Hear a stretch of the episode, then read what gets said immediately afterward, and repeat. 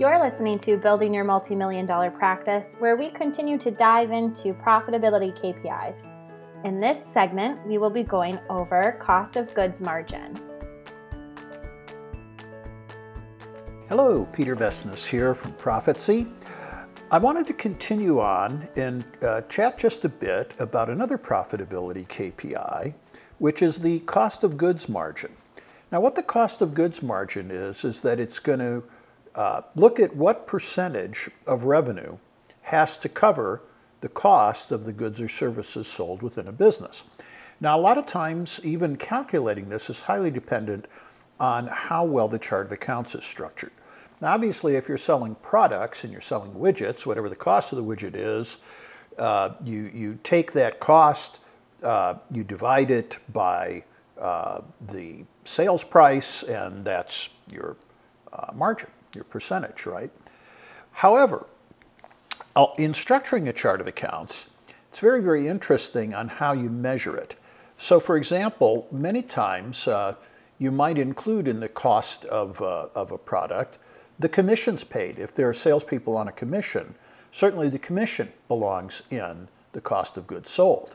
Now, how, how can you make sure this is occurring from the accounting software?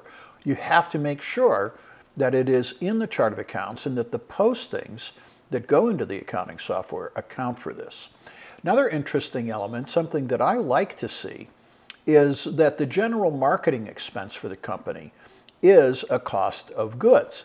Now, a lot of times marketing is put on a budget and it's put into the general administrative uh, part of the chart of accounts. However, the one thing I know with business owners is that uh, if revenues are up, uh, they're willing to spend more money on marketing. Uh, when revenues are down, they spend less money on marketing. And the juxtaposition of this is that if revenues are down, you probably need more marketing rather than less marketing. So it's an important ratio to determine. And what is most important about this has to do with how the chart of accounts is structured. If you have a poorly structured chart of accounts in a business, chances are likely you will not get good analytics. Certainly, your key performance indicators will not be as reflective on the performance of the company. So, the general rule of thumb Cost of goods margin is very, very important because you know what the real margin is per sale. However, if there are a lot of places where the cost of selling something is buried somewhere other than in the cost of goods and cost of sales portion of the chart of accounts, you won't get a true indicator. I realize a lot of businesses, uh, perhaps you've inherited them from another accounting firm or Perhaps uh, this is just how the chart of accounts has been structured for them as long as you can remember. Doesn't matter if you're providing value added services, go through the discipline of restructuring your chart of accounts so that important KPIs like the cost of goods margin can be calculated.